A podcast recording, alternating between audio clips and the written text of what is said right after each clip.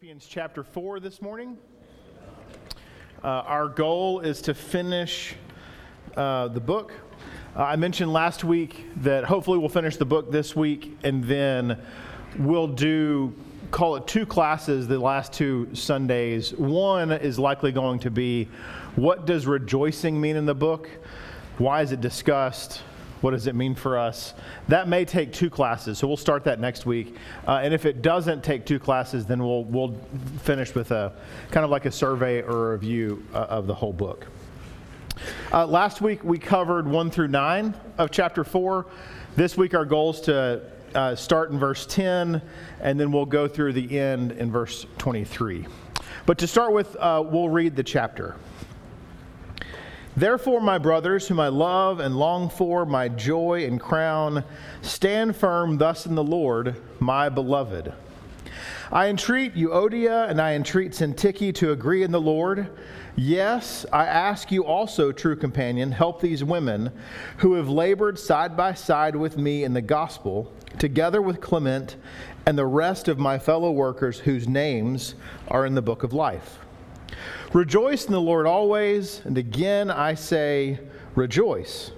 Let your reasonableness be known to everyone. The Lord is at hand. Do not be anxious about anything, but in everything, by prayer and supplication with thanksgiving, let your requests be made known to God. And the peace of God, which surpasses all understanding, will guard your hearts and your minds in Christ Jesus. Finally, brothers, whatever is true, whatever is honorable, whatever is just, whatever is pure, whatever is lovely, whatever is commendable, if there is any excellence, if there is anything worthy of praise, think about these things. What you have learned and received and heard and seen in me, practice these things, and the God of peace will be with you. I rejoice in the Lord greatly that now at length you have revived your concern for me. You were indeed concerned for me, but you had no opportunity. Not that I am speaking of being in need, for I have learned in whatever situation I am to be content. I know how to be brought low, and I know how to abound. In any and every circumstance, I have learned the secret of facing plenty and hunger, abundance and need. I can do all things through him who strengthens me. Yet, it was kind of you to share my trouble. And you Philippians yourselves know that in the beginning of the gospel, when I left Macedonia, no church entered into partnership with me in giving and receiving except you only. Even in Thessalonica, you sent me help for my needs once and again. Not that I seek the gift, but I seek the fruit that increases to your credit. I have received full payment and more.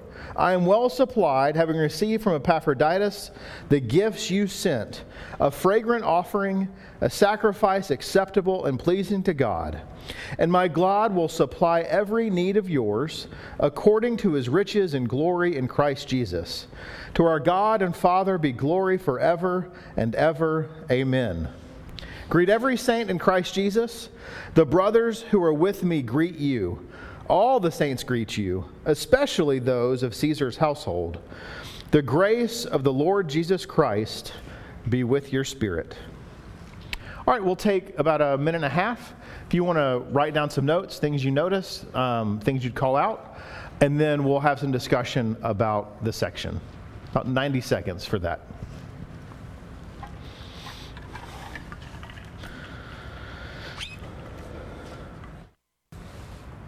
All right. What did y'all notice?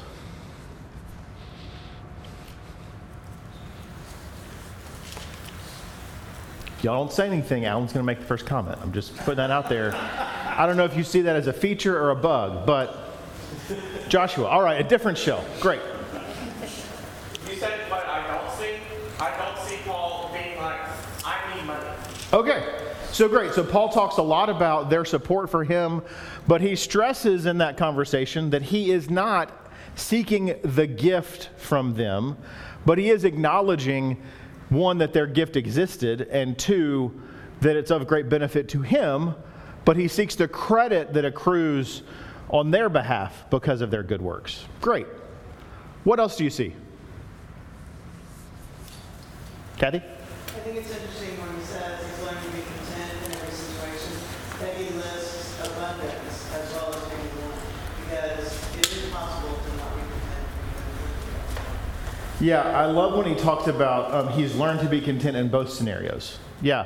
Um, and in my personal opinion, contentment is likely one of the largest issues we deal with as a people. Um, the concept of contentment and delayed gratification.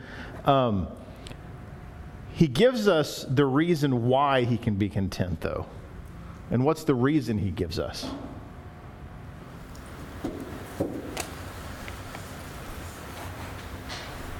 We'll try again.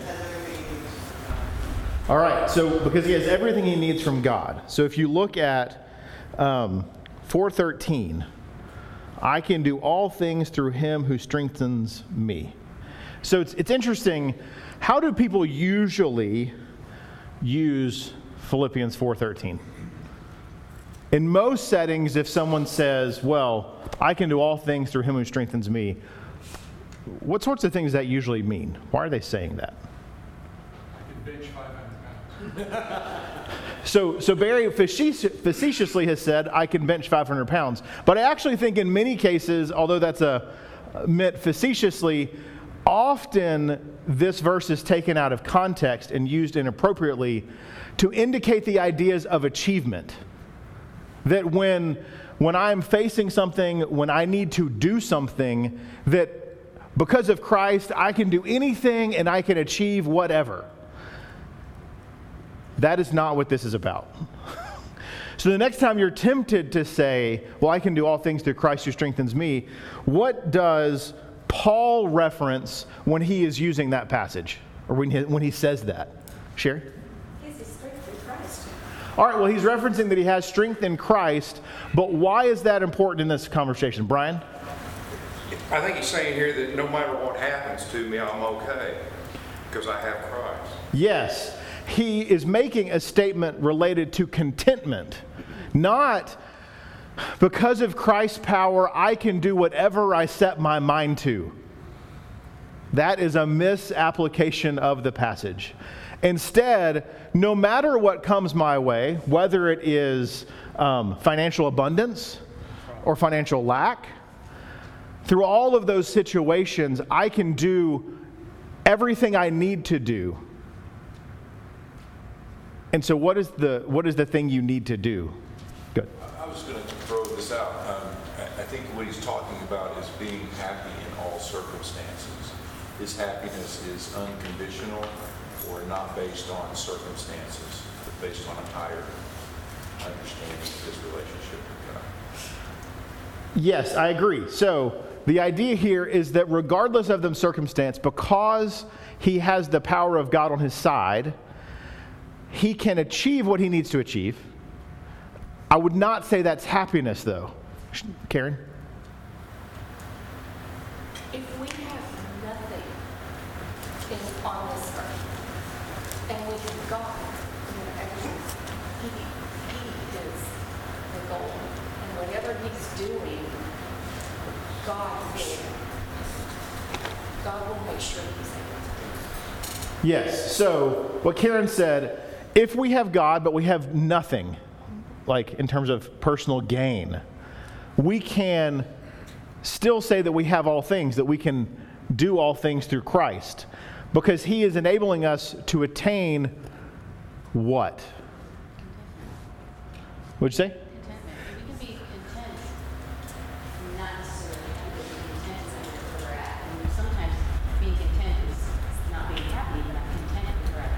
Yeah, so the, the so the, the tension here sometimes is um, we use the term happy.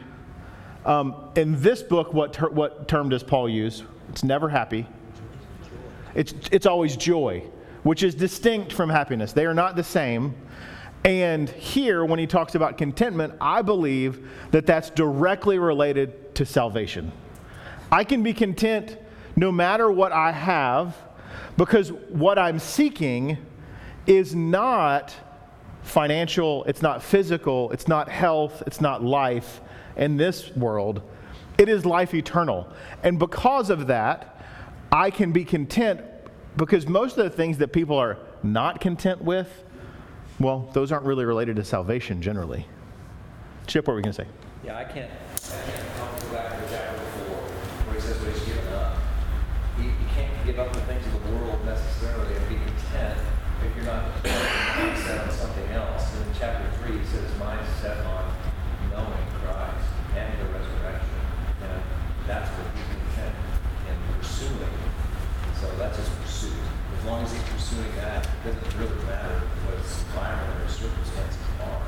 He's content as long as he's on that path. Yeah, he was able to count all those things as dung because of the riches that he looked forward to in salvation. Sometimes we confuse contentment with complacency too. So contentment is not just being still and waiting for God to do it, but holding on to pursue and seek His will and do it.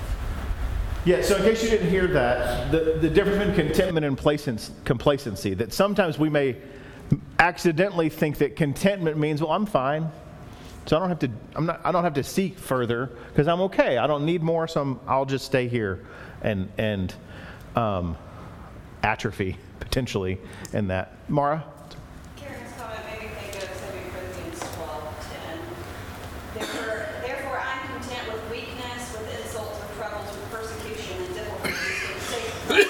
Whenever I am weak, then I am strong. Um, and he can do all things through Christ who strengthens him. It's about where the source is. And anything in this life can happen, um, but he will always be strong through Christ.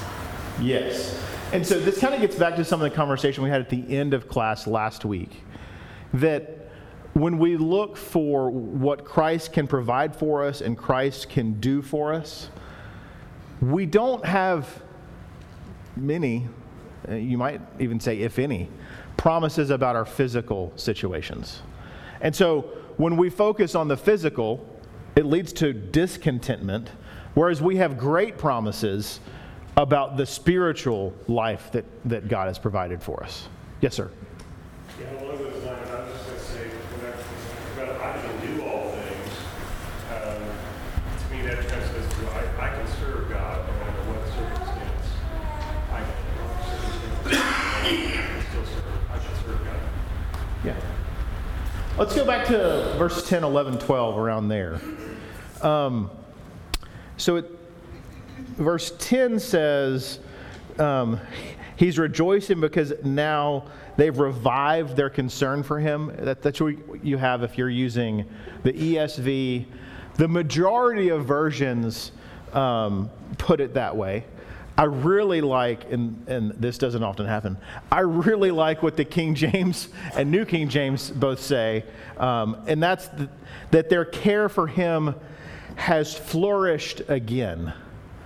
I love that, that language of thinking about care and concern for others as something that flourishes.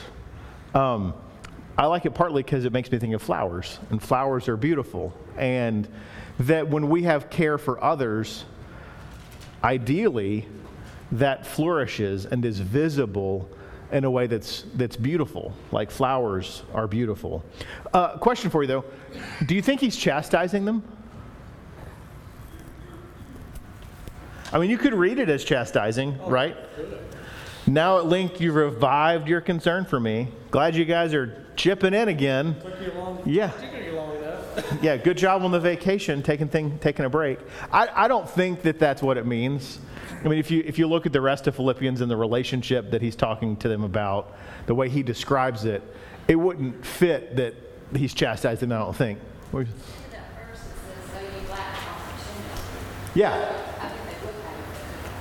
Yeah. Okay. So you lacked opportunity. You would have if you could have.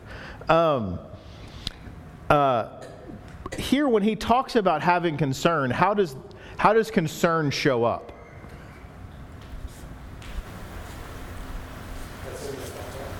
All right, so the way their concern was manifested is that they sent Epaphroditus. And then Paul gives us a similar example also, right? Paul's concern for them leads him to do what? Yeah, send, send Epaphroditus back, but especially his concern for them leads him to send Timothy. Concern manifests itself in action. And, and I would argue physical action. That when you have concern for someone, um, that is more than sending, than doing as small a thing as possible, if that makes sense. And that, that instead of just sending a letter by way of any courier he could come across, Paul sends his letters with couriers that know the brethren that they're being taken to.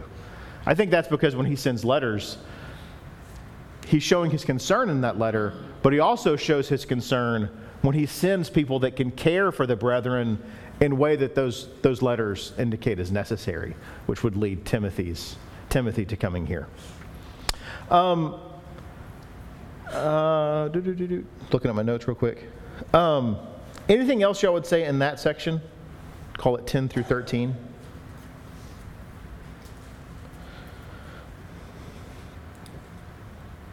All right. So the next couple verses, um, what sticks out to you?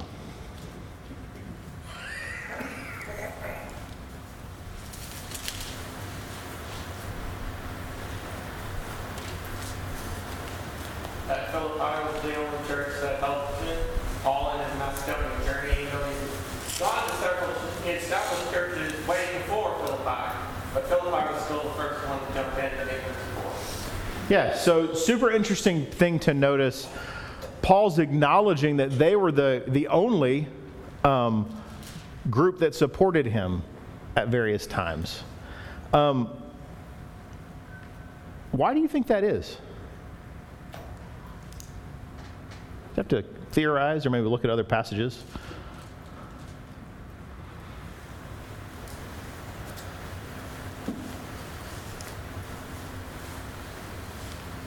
I mean, think a little bit about Paul's history. I think there's at least one reason you could point to. Why might people be hesitant to support Paul? It's Super obvious. He killed a ton of Christians. And even though he has changed, you could see that people might be hesitant to support him. Well, we don't know if he's going to go back to doing that, you know, church hunting thing again, hunting Christians again. Um, He killed my mom, or he killed my dad, or, you know, something. Right. I, I don't really think we should make light of it because there are, amongst the churches he went to and had some relationship with, there is great likelihood that he physically persecuted or even killed some of those Christians' relatives. But, but at Philippi, we don't know if that's the case or not, yet they take on the duty of supporting him in that work throughout, throughout um, Macedonia. Um, he says that they wouldn't take part in giving or receiving. That's an interesting thing because what, what does it seem that Paul is talking about? Mostly. They would just be given. Yeah, giving. He's, he commends the Philippian church because of the giving that they had done. Um, but, but here he says that those other groups weren't taking part in giving or receiving. So, what's the receiving that they, that they would be part of or not? Philip, are you going to say something? Alan? I was going to say that it, it would be letters that he would write to them. Okay. Letters or people he would send to, that came after. Okay, so um, the receiving could be letters, uh, it could be people that Paul has sent. Um, and so, what else would that entail that they are refusing to receive? What did you say, Christy? Instruction.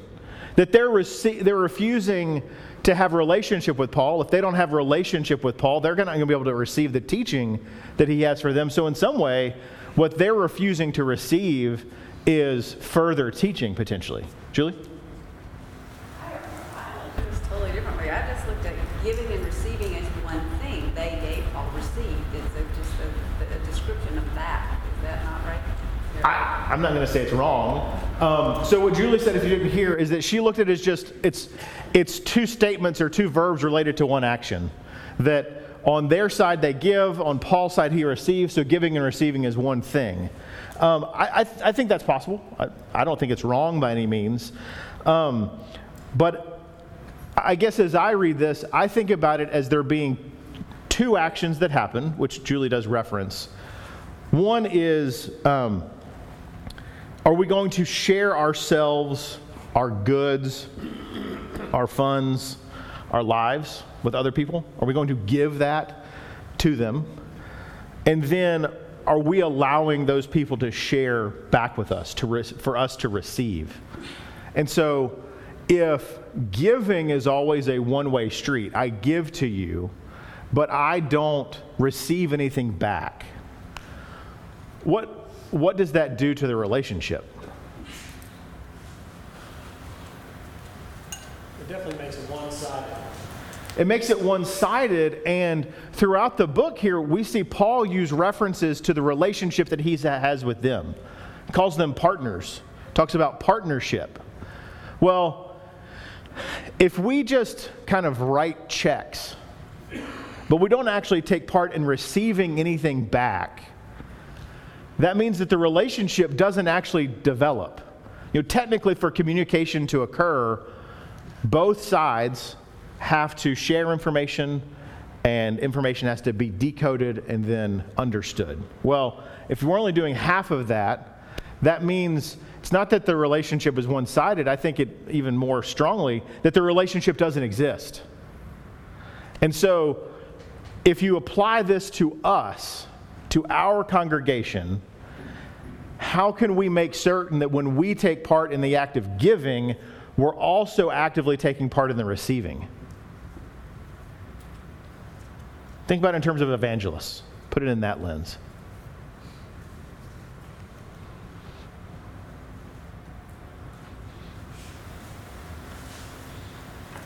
Kathy? Usually when you split evangelists, he will support periodically. Yeah.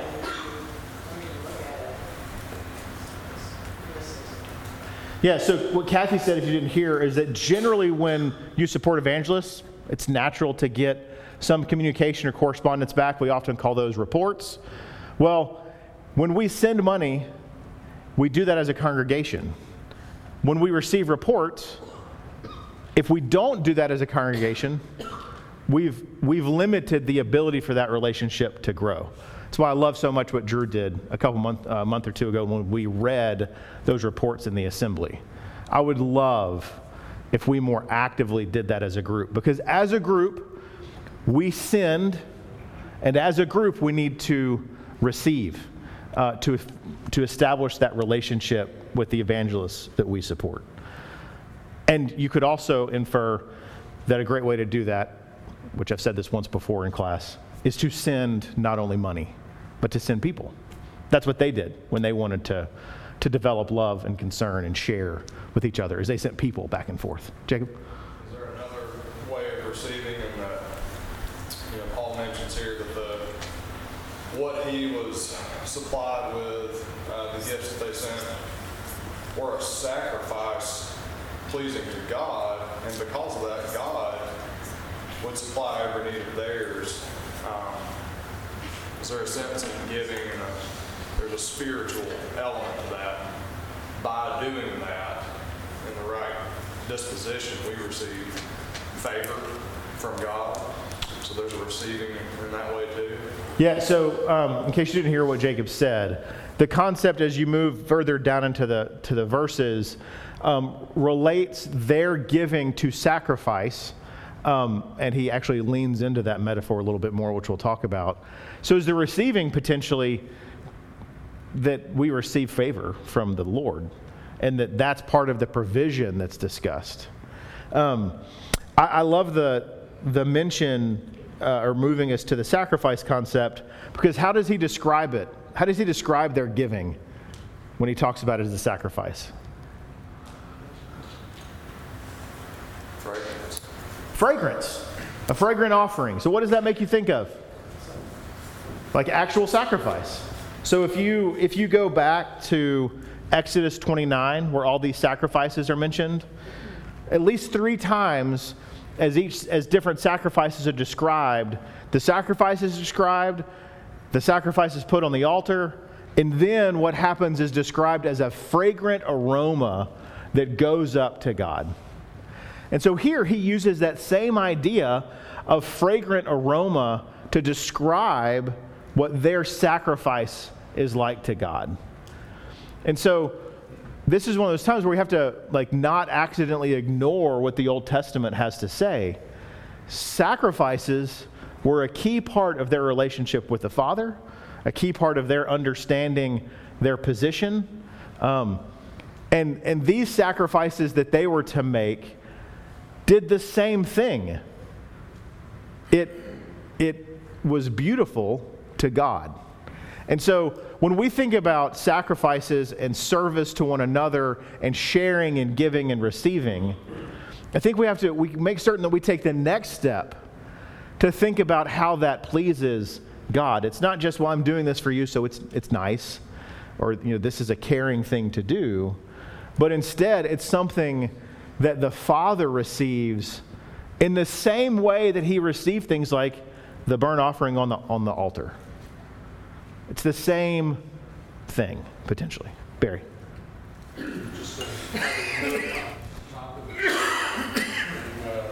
verse, uh, verse 14 and verse 15. Verse 14, the word share is used. Verse 15, uh, the word partnership is used. This is, this is uh, both translated over 80 times in the New Testament by a number of different words, but we think of it as fellowship. But this is, these are fellowship words, koinonia words, and uh, it's just interesting to note how many times he talks about fellowship. It's fellowship in giving and receiving, it's fellowship uh, in taking the Lord's Supper. Uh, but one thing it's never fellowship, uh, interestingly, in the Bible is just having a Halloween spaghetti feast, which there's nothing wrong with that, but uh, but, it is uh, it's just not ever used that way. We think of fellowship, sometimes we just think of eating. And uh, in, in the scriptures, these are these are one of many ways that's translated. It's uh, interesting to see. Yeah, so the words like sharing and partnership, having this being related to fellowship, and, and really, I, I think it's important to say that fellowship is what we're doing here. That's what we do together. We have that on different topics, like you mentioned fellowship in the Lord's Supper, fellowship in giving and receiving, those, those things. But the work and worship that we to do together is our fellowship um, as a family of God's people. Um, pardon me. What do you think about this even in Thessalonica comment? Why does he say even? Any thoughts?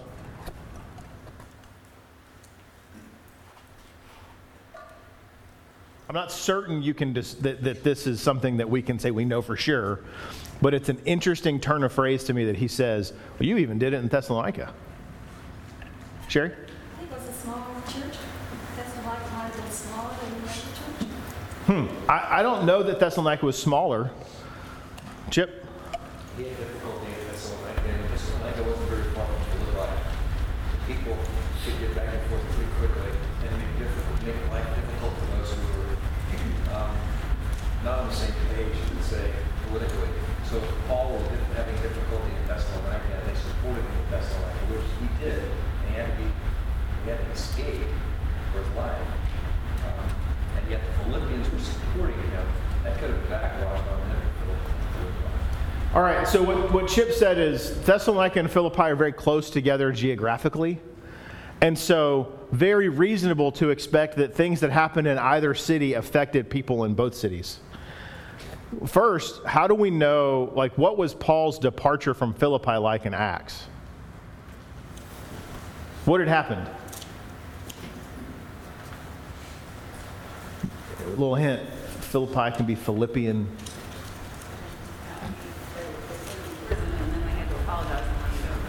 Yeah. Yeah, they put him in prison. They had to apologize and let him go. And Paul, like they, they left Philippi pretty quickly, although they did stop on the way out to make certain that they saw the brethren before they left. So he, they left Philippi in a cloud of persecution. Um, then they're in Thessalonica. There's persecution in Thessalonica. The Christians are being persecuted by really two groups. They're being persecuted by Gentiles that were unhappy uh, with a couple different things that were going on. But also, this is the time you can remember that effectively there's a group of Jews that are following Paul around, and everywhere he goes, they're stirring up trouble and uproar against him. And so, the, the even in Thessalonica, I think, can refer to two things uh, potentially. One is they're willing to do this, even though it may bring some backlash against them. Uh, very reasonable to expect that, that that could happen. But also, it's reasonable to expect that when Paul left Philippi, that the, that the brethren in Philippi were likely persecuted. I mean, you, you kind of, it's reasonable to assume that what had happened to Paul would happen to them, and not a lot of time between them. And so, also, the even could refer to how they had so little, or they were persecuted so greatly, yet at the same time they were seeking to serve and provide for Paul, even when they were going through hardship. I think both ideas you can support uh, with Scripture pretty well. Um, but I think it's really important to think about like, we don't get an out. Like, if, if we're having difficulty or struggle, we don't get an out that we, well, we just don't have to sacrifice or we don't have to share. We don't have to take part in giving and receiving because, like, it's really hard for us right now. Scripture doesn't seem to indicate that my current hardship gives me reason to not have to take part in these things. And in fact, when you look in Second Corinthians, part of what Paul commends brethren for is that they gave when they had nothing, and that the Lord enabled them to do that. Um, what else in this section? Anything else?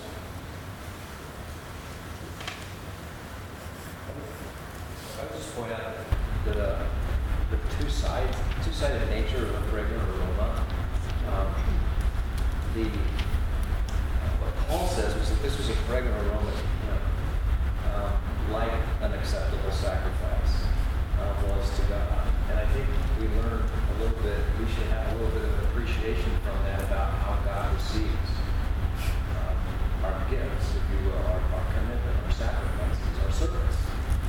Um, so instead of thinking so much sometimes about what we're doing, sometimes it helps to see how someone uses that that comparative to say, this is what it meant to me, to help us maybe appreciate what God. Yeah, I love that. Um, if you look at verse 19, going back to this idea of supply, and my God will supply every need of yours according to his riches in glory in Christ Jesus. Again, I think there's, there's potential that this can be taken out of context are used inappropriately, similar to 413. 413, we talked about often people use it in terms of achievement um, as opposed to contentment. Um, in 19, my God will supply every need. That verse gets used a lot to talk about physical provision. I, I really, I, I may be hammering this too hard. I really don't think that this is physical provision. I struggle when we read the rest of the, the book to th- when, we, when we understand what God is supplying, that, that the needs that he's talking about are physical. Because that's not what the book talks about generally in terms of what God provides. Also, we know generally that's not what God is talking about when he talks about provision. And so I, I'm, I'm mentioning that here just because um, I think when we connect this to physical giving, which is what's being done here, we can sometimes misapply and connect I've received full payment, I'm well supplied, I've gotten the gifts from you, and then my God will supply every need of yours.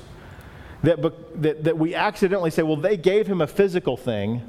They gave, Epaphroditus sent a physical thing. Um, but so that means that what must be provided here is physical as well. I don't, I don't think that's the case. And, and I'm bringing it up again because the, the whole health and wealth gospel stuff that, that encourages people to serve God because they will get things is a perversion of this verse. And we need to stand against that idea. And we also need to stand firm in the concept that when I don't have the physical things that I want, that's not a sign that God's opposed to me. That the, the things He's making provision for and supplying all of our needs for, and that we can do all things through Him for, are specifically related to hope, mercy, grace, and salvation in Christ Jesus. Jerry. There's one thing we need. We need to have. Yeah. And I see all those pointing to that. And yes, we've got some of the physical needs being met here. Earlier in the book, he said, I appreciate your prayers. It's not a physical thing being done, but he's saying all those things are working towards them. Yeah. Yeah. Because people even look at heaven as a physical thing. I'm going to have a mansion. I'm going to do this. I'm going to have everything I want. I'll be rich in heaven. And I don't think it's not going to be that way. And that is why I don't appreciate the song I've got a mansion just over the hilltop as much as many people do. Like seriously, go look at the chorus in that in that song and you might should question how much we should be singing it. I know I might get a lot of like complaints about that, so just email them, don't do them in person.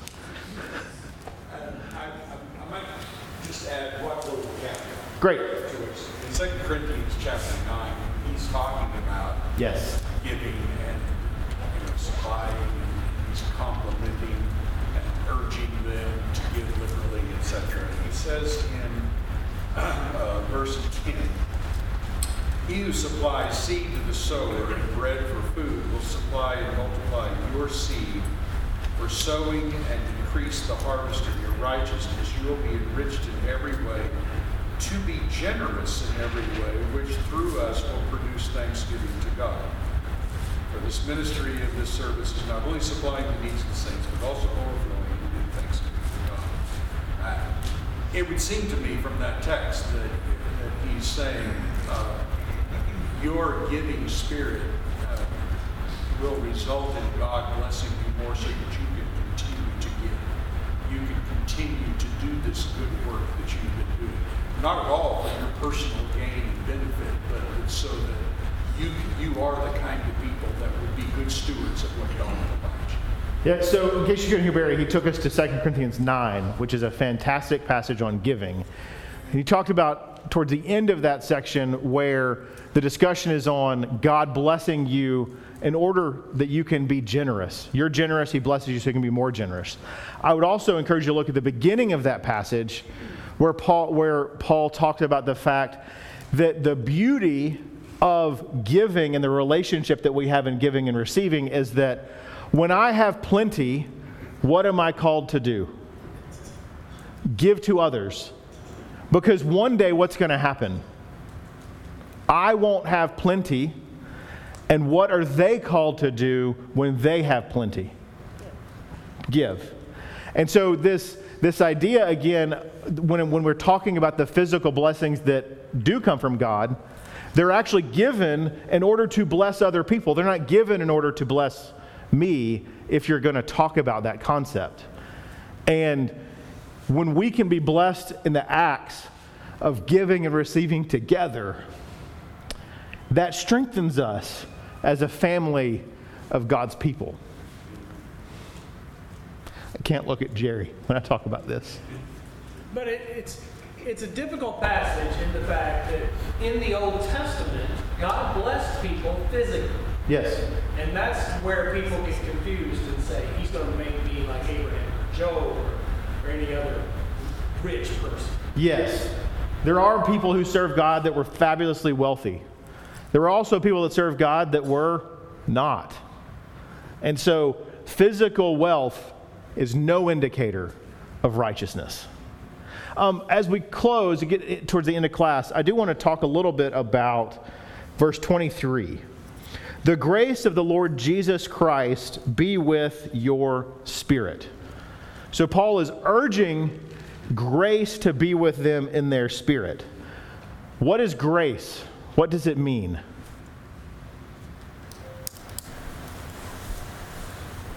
Somebody's got it.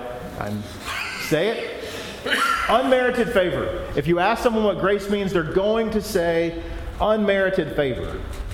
You'd use a passage like Romans 3:24 to talk about. We're justified by his grace as a gift. But I think there's more to grace than just that idea. Often when we talk about grace, we call it unmerited favor, um, which then we actually need to define for people what unmerited means and what favor means. So it's kind of, I don't know that that definition is really working out for us. Um, but I think, I think, like lots of words in the English language, I think grace has multiple meanings. We talk about and focus so much on unmerited favor, but there's another concept of grace that is talked about in Scripture.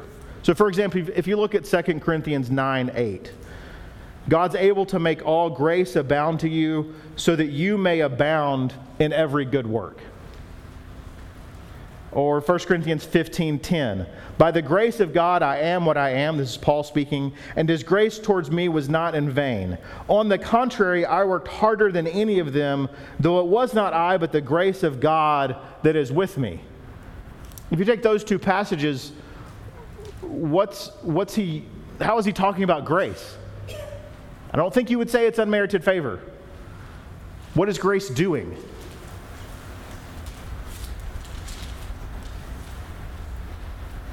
Julie? Accomplish what God wants him to accomplish. For instance, um, chapter 1, verse 6, he who started a good work in you will carry it to completion uh, until the day of Christ Jesus.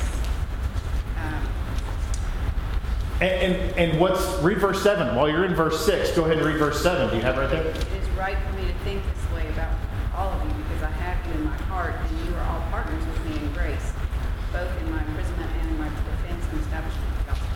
Yes. So God's grace, in addition to unmerited favor, is uh, it's really difficult to describe. Think of it as there's a there is power that we can tap into. Yes, ma'am. 213 is another verse. It is God who is working in you, enabling you to both do desire and to work out his good purpose. Yes. So 1 verse 6, that was 213, is that right? So 1 verse 6 and 213 have this idea laid out that God is completing something in you. He is changing you. And then in verse 7 he says that they're partakers of grace. When we when we talked about that verse, we talked about it primarily as that unmerited favor. We both partake in salvation essentially. But I think in a, in a, a more in depth way, grace here is being presented as something that changes us, that makes us capable of doing things that we could not do without grace. It transforms us into something that is better and more capable than if we didn't have it. So I could not think about that without considering passages in Ezekiel and Isaiah that we all have studied a lot because they're Barry's favorite verses, um, I'm pretty sure, that, that talk about the gospel rolling into a desert as a river. And it changes that landscape into something teeming with life. Well, I think these verses that you see are talking about how grace does that for us. It changes us from something that was incapable to something that is capable of doing more than we could do on our own or without the Father. So when Paul is sending to them and saying, The grace of our Lord Jesus Christ be with your spirit, he's ending the, ver- the, the book the exact same way he started it in verses 1 6 and 1 7, and urging them to be enabled to serve more, to be partners in the grace and the gospel of God more, and to take part in the Lord's work more fully. Thank you all so much for your comments. Um, like I said, next week we'll be talking about rejoicing and joy. So if you want to do any prep work for that, you could go through the book and note places that talk about joy or rejoicing, and we'll be talking about all those passages next week. Thank you.